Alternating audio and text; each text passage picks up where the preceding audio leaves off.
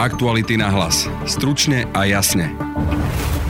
Andrej Kiska dnes predstavil svoju politickú stranu pod názvom Za ľudí. Je logické, že voliči Trubana či Sulíka nemusia mať radi Kisku a presne naopak. Tvárou novej strany je napríklad aj primátor Nitry Marek Hatas a rozprávali sme sa aj s ekonomickým expertom strany Za ľudí Tomášom Meravým, ktorý hovorí, že má ambíciu byť ministrom financí bude potrebné sa pozrieť na rôzne opatrenia sociálnych balíčkov, či naozaj smerujú tým potrebným. Šance strany Andreja Kisku sme analyzovali s expertom na politickú komunikáciu Michalom Novotom. Ani by som nepovedal, že to je nejaký handicap, že, že Andrej Kiska nemá mená z veľkej politiky, skôr to môže byť výhoda. Počúvate podcast Aktuality na hlas, moje meno je Peter Hanák. Andrej Kiska na tlačovke v Banskej Bystrici predstavil svoju novú stranu a najbližších spolupracovníkov. Tými sú doterajšia europoslankyňa Jana Žitňanská, ktorá predtým pôsobila v KDH a Hnutí Nova, Juraj Šeliga z iniciatívy Zaslušné Slovensko, bývalá štátna tajomnička Ministerstva spravodlivosti z čias Lucie Žitňanskej Mária Kolíková, bývalý veľvyslanec Slovenska pri NATO Tomáš Valášek, primátor Nitry Marek Hatas a ďalší primátoria starostovia, napríklad zo Zvolena, Lučenca, Lohovca či Spíš Spišského Hrhova. Vypočujme si krátky zostrih toho najpodstatnejšieho z vystúpenia Andreja Kisku. Potrebujeme dostať do politiky schopných a čestných ľudí. Dnes som skutočne nesmierne rád, že vám môžem predstaviť ľudí, ktorí od Košíc cez Oravu, Lučenec, Šamorín, Nitru či Bratislavu, ľudia, ktorí veľa dokázali a ľudia, ktorí sú mladí a majú talent a chuť. Otázka, koho chceme osloviť, kto je náš partner a kto je náš súper. Chcem osloviť všetkých. Všetkých ľudí, ktorí si myslia, že potrebujeme vrátiť Slovensko našim ľuďom. Chceme osloviť ľudí, ktorí sú presvedčení o tom, že každý jeden na Slovensku musí mať rovnakú šancu a rovnakú príležitosť. Vo voľbách nesmieme prísť ani o jeden hlas. Nedávny prieskum ako ukázal, že práve ľudia, ktorí by nás chceli voliť, sú ľudia, ktorí nevedia, koho voliť ktorí to nevedeli ani v minulosti a ktorí sa nevedia rozhodnúť a nevedia si vybrať ani medzi opozíciou. Je logické, že voliči Trubana či Sulíka nemusia mať radi Kisku a presne naopak voliči Kisku, Žitňanskej, Ledeckého nemusia mať radi Trubana alebo Sulíka. Našou ambíciou je ponúknuť alternatívu k tým, ktorí ju nevidia v súčasnej opozícii. Sme pripravení hovoriť o spoluprácu so stranami KDH, Oľano, SAS, PS a spolu. My dostávame túto otázku, či sme pravicoví, ľavicoví, konzervatívni, liberáli a stále odpovedám jedno. Je zlatá stredná cesta. Toto je pravidlo, ktorým sa aj my všetci budeme riadiť. Tak ako v manželstve, ja mám veľmi šťastné manželstvo a je asi 90-95% tém, kde sa s manželkou absolútne zhodneme. Ale potom sú témy, kde vieme, že máme rozdielne názory, ale chceme mať šťastné manželstvo a preto tie témy, pokiaľ sú dôležité pre rodinný život, neotvára. Takže centristi, zlatá stredná cesta. Andrej Kiska pomenoval 5 priorít. Zdravotníctvo, spravodlivosť, školstvo, životné prostredie a regióny. K slovu sa dostal aj primátor Nitry Marek Hatas. Cítim ako svoju povinnosť pomôcť zmeniť zákon o hazardných hrách a rozviazať ruky aj ďalším samozprávam. Hazard je však len jednou z tém, ktoré patria do našej spoločnosti. Mojou snahou v národnej politike bude okrem iného pomáhať posilňovať právomoci našich regiónov, miest a obcí. Hlavným ekonomickým expertom novej strany za ľudí bude Tomáš Meravý, ktorý pôsobil aj na ministerstve financí či v Globseku a radil Bélovi Bugárovi. Pýtal som sa ho, či chce byť ministrom financí. Zatiaľ je predčasné hovoriť o konkrétnych postoch, pretože žiaden koláč by sa nemal rozdávať predtým, než, než, sa, než sa napečie. Ale, ale áno, mám takúto ambíciu dlhodobo. Keby ste sa stali ministrom, máte víziu na nejakú zásadnú reformu, na niečo, čo by ste chceli presadiť?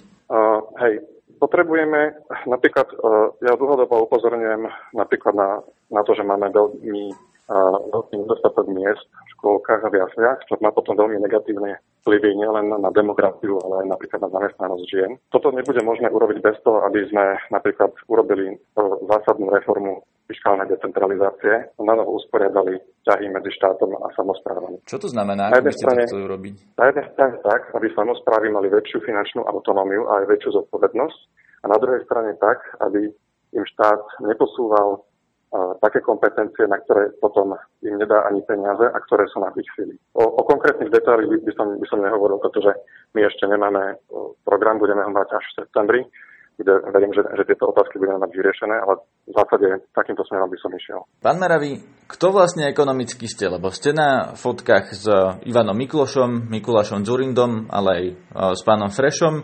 Robili ste poradcu Belovi Bugárovi. Kam by ste sa zaradili, kto vlastne ekonomicky ste vy? Ja sa považujem za človeka orientovaného od stredu doprava ale relatívne blízko stredu. To znamená, že ak by ste sa nás pýtali, či veľkosť štátu zväčšovať alebo zmenšovať, povedal by som, že v zásade môžeme zostať na tej veľkosti prerozdeľovania, kde sme, ale určite by som zmenil daňový mix a určite by som zmenil aj priority štátneho rozpočtu, čo sa týka výdavkov. No ako by ste ich zmenili? Na jednej strane dlhodobo počúvame sťažnosti podnikateľov podľa mňa oprávnené, že, že štát e, vyberá príliš vysoké, má príliš vysoké odvodové sadby. Na druhej strane máme veľmi nízke e, majetkové dane napríklad. A toto umožňuje mnohým bohatším jedincom napríklad e, optimalizovať tým, že, tým, že napríklad u nás nemáme zdanený, zdanený majetok a bohatstvo. Na druhej strane určite by som aj zjednodušil dnes daňový systém, pretože po rokoch vlády Smeru je v veľmi veľa no, výnimiek deformácií špeciálnych režimov. A čo sa týka výdavkov štátneho rozpočtu, tam by som určite väčší dôraz na verejné služby, ako sú školstvo, škôlky, ako je infraštruktúra a cesty a určite by som nerozdával peniaze daných poplatníkov tak, že si kupujem ich, eh, ich priazeň vo voľbách sociálnymi ďalkami a sociálnymi balíčkami. Hovoríte, že väčšia priorita by malo byť napríklad školstvo, ale kde na to zobrať? Odkiaľ by ste škrtli, aby sme z toho rozpočtu, ktorý máme, mohli dať na školstvo viac? Ako spomínal, napríklad v štátnom rozpočte je dnes suma daňových výdavkov, to sú práve všetky tieto rôzne špeciálne sadzby daňové, rôzne odpočítateľné položky a špeciálne režimy, už majú dnes výšku 1,1 miliardy eur. Samozrejme, samozrejme sem patrí napríklad do daňový bonus na deti, ten by som určite neškrtal, ale, ale je, tam, je tam veľa vecí. Napríklad vedeli ste o tom, že existuje špeciálna znížená sadzba pre tiché víno. A druhá cesta je, že by sme si prešli všetky opatrenia v sociálnych balíčkoch, pozreli sa, či naozaj splňajú ten účel a smerujú tam, kde majú. To znamená, že vy by ste vlastne zvyšovali dane a škrtali sociálne dávky? Lebo takto znie, že ak by ste teda rušili nezdaniteľné časti alebo odpočítateľné položky rôzne a robili revíziu sociálnych dávok, tak vlastne to znie ako keby ste na školstvo chceli zobrať v tej sociálnej oblasti a na vyššom výbere daní. Nie, nie. Celkovú, celkovú veľkosť štátu, celkovú mieru prerozdeľovania, ktoré má, ktorú máme dnes na 40% HDP, by sme chceli zachovať, ale chceli by sme urobiť reštrukturalizáciu na strane príjmov aj na strane výdavkov. To znamená, že ak by sme zrušili niektoré tieto špeciálne daňové výnimky a špeciálne sadzby, tak by sme sa snažili to potom premietnúť napríklad do zníženia odvodových sadzieb. Alebo by sme to financovali čiastočne treba sa zvýšením niektorých majetkových daní. Akých majetkových daní napríklad? Čo zdražie, keď má niekto veľký dom, uh-huh. zaplatí viac na daní? To by bol jeden príklad, napríklad na z nehnuteľnosti. A druhá, existuje Existujú v mnohých európskych krajinách e, dane z motorových vozidel, aj u nás, ale to platia iba podnikatelia. Tak viem si predstaviť, že aj takáto daň by mohla e, existovať, ale opakujem, že takto získané prostriedky by sme potom využili na zníženie iných daní, napríklad zníženie sadby sociálneho poistenia. Čo napríklad sociálne dávky? Sú podľa vás uh-huh. pri vysoké a treba ich škrtať, alebo naopak sú pri nízke a treba ich zvyšovať? Pri sociálnych dávkach by som povedal, že hlavne nesmerujú tam, kde by mali. Vláda smeru skôr prioritizovala vlastných voličov a častokrát peniaze nekončia pra- u tých, ktorí to majú najpotrebnejšie. Ako ilustráciu by som e, uviedol obedy zadarmo, ktoré vlastne už doteraz pred e, tým opatrením, ktoré zavádza Ficová vláda, pardon, vláda Smeru, už predtým boli obedy zadarmo pre deti z rodných rodín, ale teraz sa to rozširuje na všetky, takže vlastne dostanú aj deti z rodín, ktoré to nepotrebujú a zrejme, zrejme to pôjde aj na úkor kvality. Súhlasili by ste s tézou, že trh vyrieši väčšinu problémov sám od seba, že netreba, aby štát priveľa zasahoval? Myslím si, že, že trh je veľmi dobrým nástrojom na riadenie ekonomického života, ale nemyslím si, že vyrieši úplne všetky problémy. Existujú napríklad negatívne externality ako znečisťovanie životného prostredia a tam štát musí, musí zasiahnuť. Takisto pravdepodobne nie je možné dosiahnuť úplnú dokonalosť šanci, dokonca ani dobrú do, rovnosť šanci, bez toho, aby štát napríklad financoval základné alebo stredné vzdelanie pre všetkých. Čo z toho, čo teraz štát financuje, vy by ste nefinancovali? Myslím si, že jednak e, máme pre zamestnanosť v štátnej správe a vo verejnej správe. Máme veľké množstvo zle platených ľudí. E, zároveň si myslím, že e, bude potrebné sa pozrieť na rôzne opatrenia sociálnych balíčkov, či naozaj smerujú tým potrebným a tam aj hovorím, že ak ak nejdu, ako napríklad v prípade obedov zadarmo, že tie peniaze určite presmerujeme nejakým racionálnejším spôsobom. A čo napríklad Európska únia a napríklad nejaká fiskálna únia? Kde, kde je podľa vás tá hranica e, integrácie vo, v tejto oblasti do Európskej únie? Mali by sme nejaké kompetencie v tomto ešte odovzdať do Bruselu? Uh, nie som zástavcom väčšieho odovzdávania do Bruselu, pretože hoci sa väčšina ekonomov zhoduje, že aspoň teoreticky by sme pre eurozónu potrebovali väčšiu mieru zdieľania rizik, v praxi si viem niečo také iba veľmi ťažko predstaviť. Ono totiž, ak by ste chceli mať väčšiu solidaritu medzi krajinami, ktoré napríklad sú zdravé a ktoré sú postihnuté krízou, tak by ste zároveň museli mať aj väčšiu mieru kontroly nad ich verejnými financiami, nie len nad deficitom, ale pravdepodobne aj nad štruktúrou výdavkov. A ja si neviem predstaviť, aké mechanizmy by mohli fungovať, aby napríklad Brusel vedel Talianov donútiť do toho, aby e, konečne robili poctivú e, rozpočtovú a fiskálnu politiku. Čiže v tomto ohľade zatiaľ ja sa, ja sa naozaj pri, e, prihováram za to, aby sme zachovali aj nejaký zdravý tlak trhov a konkurenčný tlak medzi krajinami. Musím sa vás opýtať aj na daňovú kauzu Andreja Kisku v tejto súvislosti. Mm-hmm. Podľa vás nepochybil? Viete čo, ja toto považujem za úplne vykonštruovanú kauzu, ktorú, ktorou sa vládna koalícia predovšetkým smer snaží zdiskreditovať. Andrej Kiska podľa môjho názoru dostatočne dobre vysvetlil túto kauzu. Nebol uh, vlastne odsúdený, nestal sa žiaden trestný čin, uh, všetky svoje dane uh, doplatil. Uh, išlo tam o prakticky bežnú, bežný spor, ktorý, ktorému podľa mňa čelia čeli veľké množstvo ďalších firiem, že sa naťahujú s daňovým úradom o tom, ktoré daňové výdavky uznajú a ktoré nie. Ale tam ešte, môže, ešte môže dojsť k tomu, že bude obvinený, alebo že je tam dokonca obvinený jeho spoločník?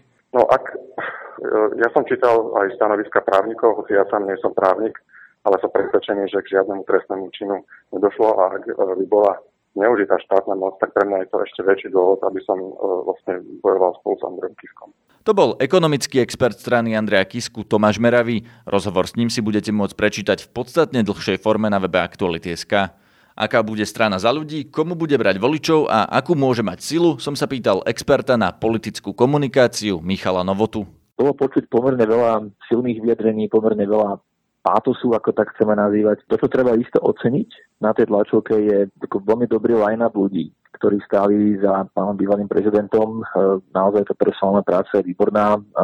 Bude to určite tá najsilnejšia stránka tohto vznikajúceho projektu. Čo to mm. myslíte? Lebo práve tam sú aj výhrady, že neprilákal vlastne žiadne veľké meno a jediný, kto je tam vlastne zo ľudí, ktorí majú politické skúsenosti, je práve mm. Jana Žitňanská a v zásade, v zásade nikto iný. Nie je to práve trochu nevýhoda Andreja Kisku? Pre niekoho to môže byť samozrejme nevýhoda, ale pre mňa to je do veľkej miery výhoda, pretože sú to mená ľudí, ktorí majú isto veľké zásluhy v komunálnej politike, ktorí dokázali v tom komunále, tam, kde ľudia poznajú, kde ich môžu trošku lepšie kontrolovať, sledovať, urobiť dobré výsledky tých primátorských mien, ktoré tam, eh, ktoré tam stáli, ktoré tam boli vidieť, sa boli aj predstavené, tak eh, či už to je eh, primátor Lohovca, primátorka zvolená, primátor Nitry, ktorý teda aj mal krátky vstup tak každý z nich, eh, každý z nich má eh, svoj osobitný príbeh, sú to úspešní, úspešní primátori. Ani by som nepovedal, že to nejaký handicap, že, že Andrej Kiska nemá mená z veľkej politiky, skôr to môže byť výhoda, ktorú môže komunikovať smerom potenciálnym voličom, že tento nový projekt nie je stranou, ktorý eh, len recykluje nejaké už stokrát videné osobnosti z politického života, ktorom hľadajú nejaký nový prístav, Naopak teda môže povedať to, že je to, je to projekt, ktorý chce prilákať šikovných ľudí z tých spodných poschodí politiky a vytiahnuť ich hore, kde môžu tú šikovnosť e,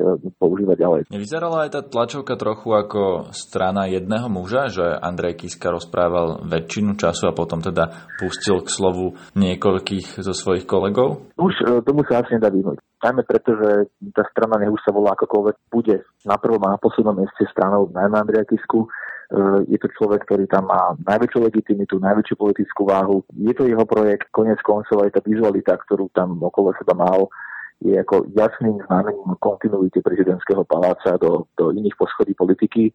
Um, tie farby, ktoré použil, ten vizuál, ktorý použil, sú recykláciou toho, čo sme boli zvyknutí v roku 2014, keď kandidoval na prezidenta. Minimálne v tých prvých týždňoch a mesiacoch bude on ten hlavný hovorca toho projektu i keď sú sympatické snahy zapojiť, zapojiť aj ďalšie mená, ďalšie ľudí. Andrej Kiska sa vyjadril aj k spolupráci s progresívnym Slovenskom a spolu, ktorí ho vyzývajú, aby sa k ním pridal. Mm. Z toho, ako to čítam ja, alebo ako to vyzerá, je, že s nimi nechce spolupracovať pred voľbami, ale až v povolebnej koalícii. Čítate tie jeho slova podobne aj vy? Určite áno, ani mu v princípe nič nezostáva on vlastne spôsobil teraz to, že um, sa bude pokúšať aj o voličov týchto strán, ktoré tam boli pomenované, Um, to znamená, že nechcem to nazývať takým tým veľmi silným výrazom ako kanibalizácia, ale v princípe pôjde o kanibalizáciu elektorátu. To znamená, že on sa bude musieť uchádzať o týchto voličov, tým potom sa bude musieť nejakým spôsobom vymedziť opatrným aj voči týmto stranám, bude musieť jasne poukázať na kontrasty medzi či už to je progresívne Slovensko spolu Saska Olano a, a jeho vznikajúcim projektom. Tým pádom nemôže slubovať nemožné, to znamená nejakú spoluprácu pred obami, môže slúbiť len to možné, a dúfať v to, dúfať v to, že e, on bude ten, ktorý bude mať tie karty v rukách a bude ich vlastne rozdávať. Komu podľa vás vezme najviac tých hlasov? Bude to Matovič a KDH, alebo zoberie viac progresívcom? E, na toto by som potreboval takú tú zázračnú gulu, ktorý sa dá veštiť naozaj neviem. Uvidíme to až ten volieb. Um, on sa bude pokúšať o každého voliča z, tých, z týchto táborov. Niektorý je viac, viac kritickejší, viac protestnejší, iný je viac idealisticky konstruktívny, myslím si, že má ľudí v tom týme na oslovenie každej tejto skupiny. On si v tomto momente nemôže dovoliť nič iné, len byť tým prvým v tej partii. To znamená byť ten najsilnejším e, mandátom alebo to najväčším počtom hlasov e, na to, aby vlastne mohol rozdávať karty na prípadnom e, vyjednávaní o vláde.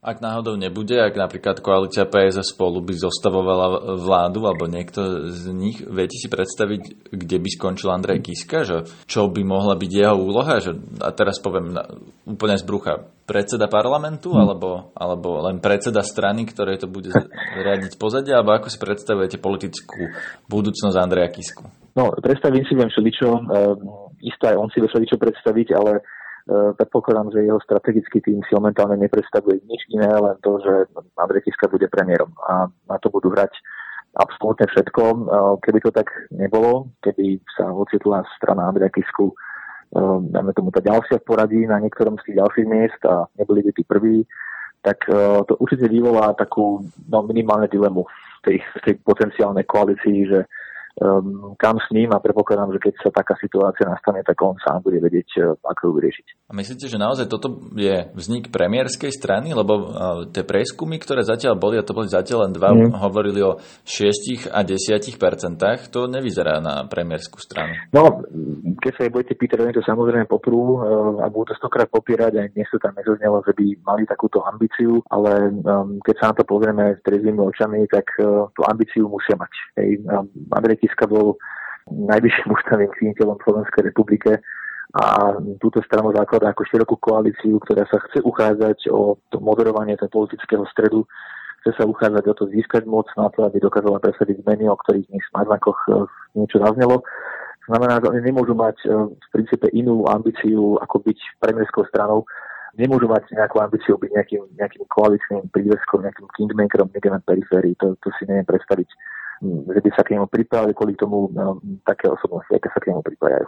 Ale v realite to tak môže skončiť. Môže, môže, hovorím, bude to pre nich, uh, je to zrejme pre nich nejaký scenár, ktorý uh, je niekde v pláne B, C, D, ale um, ich plán A je určite ten byť premiérskou stranou.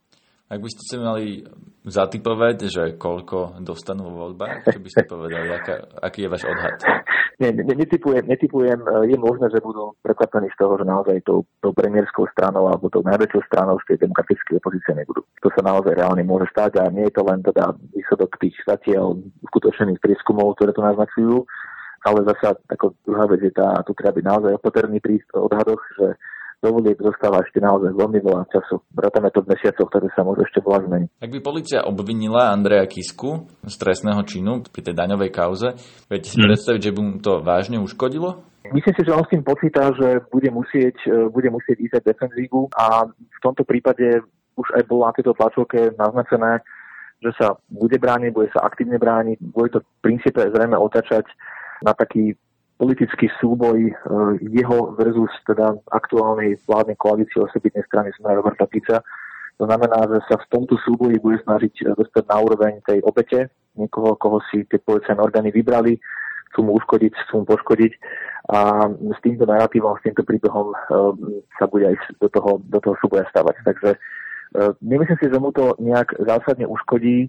Samozrejme vieme len to, čo vieme zatiaľ, tak nevieme o nejakých iných obvineniach, nevieme, čo všetko tam je, ale v princípe si myslím, že to bude skôr sa snažiť pretaviť do, svojho, do, svojho, do svojich pozitív, do svojich silných stránok, že je vlastne obeťou um, uh, svoj vôle a teda ovládania justície zo strany, zo strany Smeru. Vy ste na začiatku rozhovoru povedali, že oceňujete jeho personálnu politiku, že tam má silné mená. Hm? Viete povedať, ktorých z týchto ľudí, ktorých by ste si vedeli predstaviť, na nejakých ministerských pozíciách, že či tam naozaj má ľudí schopných riadiť štát? Ja si myslím, že každý človek, ktorý uh, si prežije primátorovanie uh, aj stredne veľkého menšieho mesta, sa naučí tak veľa, že je schopný riadiť organizáciu ako ministerstvo.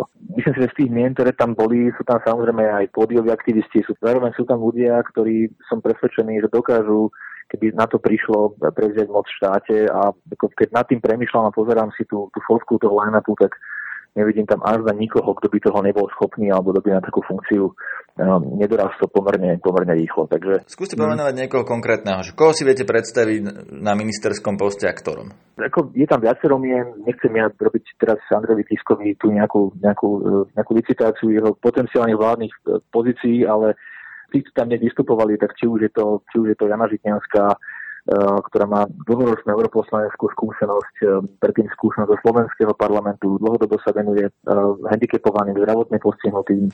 Pani Koliková, Maria Koliková, ktorá tam dnes takisto vystupovala v rezorte spravodlivosti. Je tam Tomáš Meravý, bývalý veľvyslanec Valášek, a ďalší, ako nechcem ja naozaj robiť teraz to nejakú jemu, jemu ako personálne poradenstvo, ale on sám si myslím, že najlepšie vie, kam tu ľudia patria. Zrejme ešte nejaké ďalšie mená prídu, zrejme nejaké ďalšie mená predstavia a naozaj to vidím ako jeho silnú stránku, že dokázal dať dohromady veľmi zaujímavý tým ľudí, ktorí sú ktorí sú lákaví a ktorí zároveň majú výborné skúsenosti vo svojich rezortoch.